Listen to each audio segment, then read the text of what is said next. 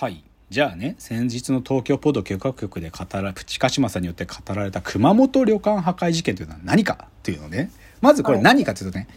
1987年です。すげえ前だよね。1987年、僕も小学生だよ。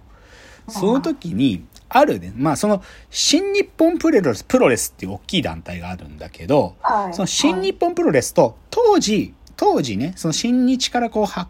分かれる形で生まれて、で、まあ、後に新日と合流する UWF っていう、この二つのプロレス団体があったんだけど、はいこの二つのプロレス団体が、まあ、親睦会をやろうと。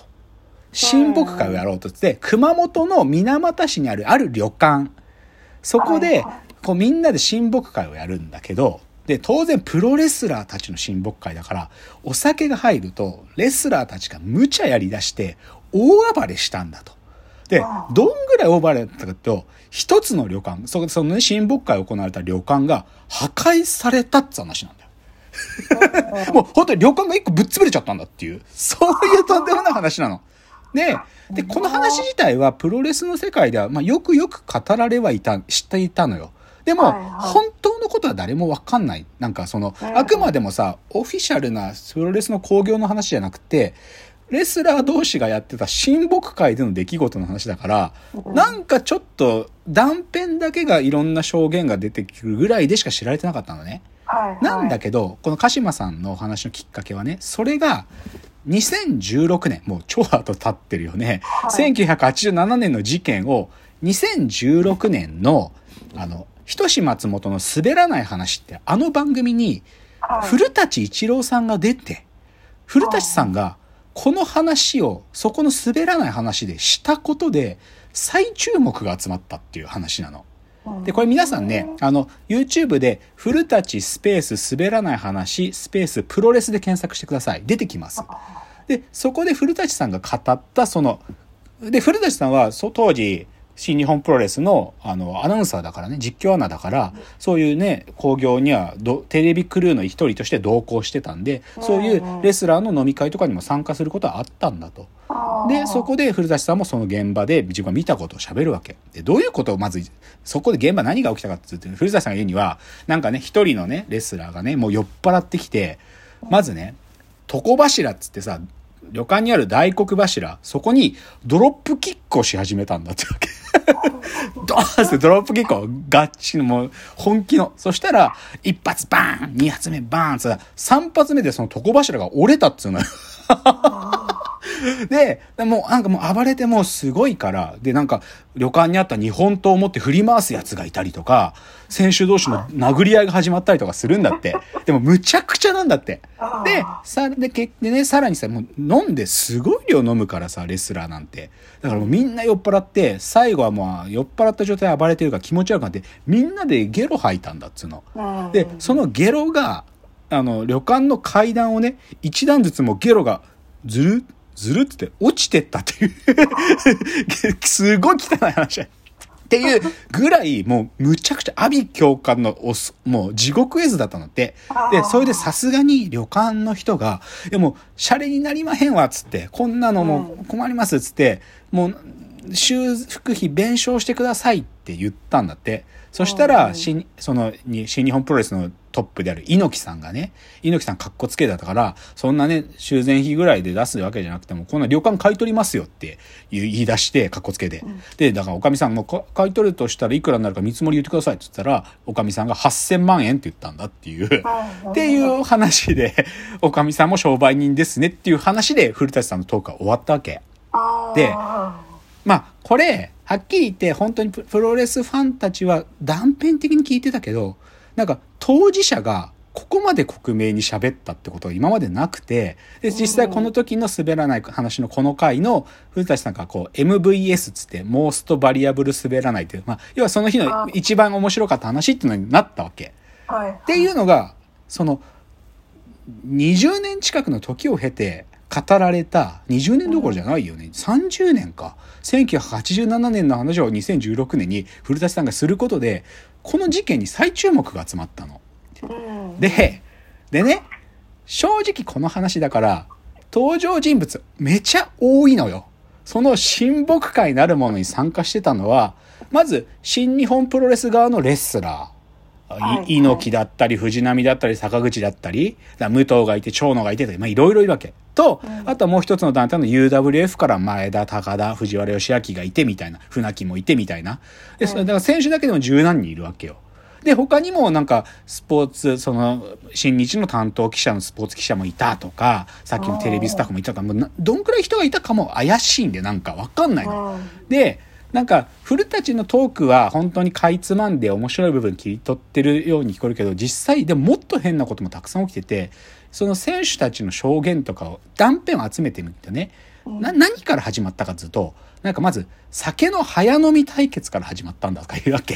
レスラーやりそうじゃん。で、なんか、猪木さんは、なんか技を持ってて、喉をカパッと開けて、うって一瞬で飲む、そういうテクニックを猪木さんが持ってるから、それで猪木さんが一抜けしたんだって。でも他の選手たちは猪木さんのちょっとね、猪木さんをちょっと任してやろうみたいな気持ちで、そのさ、早の、酒の早飲み対決を猪木にふっかけるんだけど、猪木はそんなもん慣れてる百戦錬磨だから、軽くいなして終わったとこから、でも始まってるらしいんだけど、で、だけど、このもう一つのポイントは、この、新日本プロレスっていうのと UWF っていうのは実はね、あの、一時は仲違いをした二つだったのよ。その高田、高田明っていう選手が、新日にいられなくなって出てって、で、はい、自分、その新日本プロレスのプロレスを否定したの。プロレスってさ、こう、リン、リングでさ、ロープにこう投げると、ロープってなって戻ってくるみたいな、そういうのあるじゃん、技で。はいはい、でも、あんなのってさ、なんで投げたやつ戻ってくるのっていうのってそもそもの疑問じゃん。とか、なんか、その、変な関節技みたいなのとかあってさ、痛がったりとかさ、そもそもこう投げ技のボディスラムなんて敵がどっこいしょってこっちに乗っこってくんなきゃ投げらんないみたいなさ。だから、そんなのなんか本当の格闘技じゃねえって言い出して、もっと本物路線のやつをやり出したのが UWF ってやつらだったのよ。だから本当にもう、関節技の決め合いとか、ロープに投げるなんてことも起こんない。それをやり出したんだけど、でも工業的にうまくいかなくて、その戻ってくるのよ。で、だからある意味ちょっとお互いの緊張感があるのね。新日を否定したい UWF と、でも結局うまくプロレス的にはうまくいかなくて戻ってきたっていうなんかピリピリした感じがあって、そこで新日の武藤が、その UWF の前田に対して、お前らがやってるのはプロレスじゃねえっつって、ケチつけ始めて、そっから口論が起きて殴り合いが始まったんだって。だけど、プロレスラーだから、なんか殴っちゃまずいからね、本当に。だから、なんかじゃんけんして、じゃんけんで勝った方が一発殴って終わりにしようって話になって、それで、武藤と前田がじゃんけんしたんだけど、前田が明らかに後出しして それで前田が殴ったから、もっと揉めたみたいな話とか、いろいろ出てくるね、なんか本当に。そう。で、だからで、その、ゲロ吐いたって話も他の人も言ってるし、最後はね、その旅館にあった壺でね、壺でドカーンって殴って終わりにするみたいな謎のゲームが始まったとかね。でも、こ本当に、まあ、要はほとんどの選手が酔っ払ってって、記憶も曖昧だから、なんか、もう本当にバラッバラなの、なんか言ってることが。はい、え？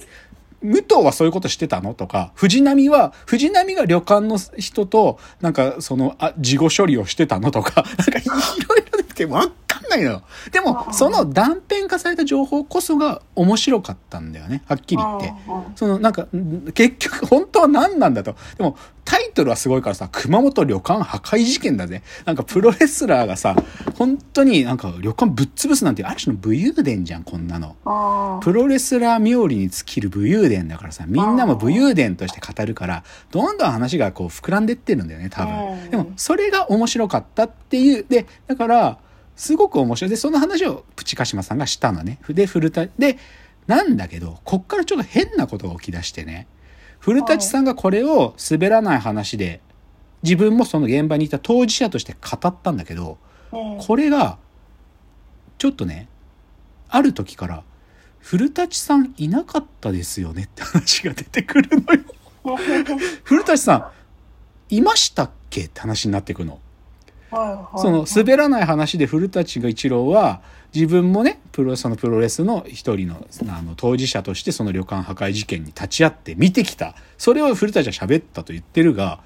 あれ？本当に古舘さんいましたっけ？って話になってくるのよ。でこれがねあのこっからですねだから本当に古舘一郎は現場にいたのか？っていう話になってくの。これが。この物語が。熊本旅館破壊事件。で、これですね、今から僕が話すストーリーは、YouTube で、古舘熊本旅館で検索したりとか、新日旅館破壊で検索すると全部出てきます。僕が言ってるこれから。ここからは、プチカシマさんが話した話を僕が裏取りするために YouTube で全部見たの。その、プチカシマさんが話してたこの古舘さんいたんでしたっけっていう話をどこが言い出したかっていうのをちょっと裏を取ってきたんで、それをちょっと時系列整理しますね。で、まず、まず最初、YouTube の、さっきの UWF のトップだった前田明という選手がいるんだけど、その前田明チャンネルで、古舘さんが釈明をしているんですね。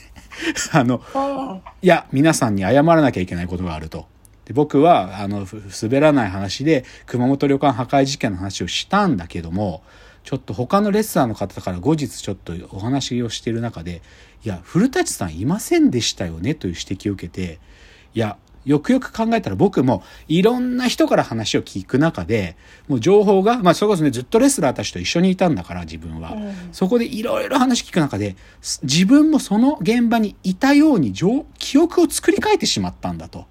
だから喋ってたから、ごめんなさい、本当嘘つき。僕は嘘つきでっていうね、嘘ついてしまってごめんなさいっつって、で、前田さんにその場で喋るんだけど、確かにね、古舘さんいませんでしたよね って前田さんにも言われてんのよ。だから、古舘自身が自分で嘘つ、嘘っていうか、あの時滑らない話で喋ったことは、さも自分見てきたように喋ったけど、いや、実は僕いなかったっていう古舘の告白から始まってんの。だから、まず古舘はいなかったんだっていう、まず古舘自身がそういう告白をしたってとこから始まるんだけど、こっから話がおかしくなっていくのね。それをちょっと次のチャプターに続きますね。じゃあ次です。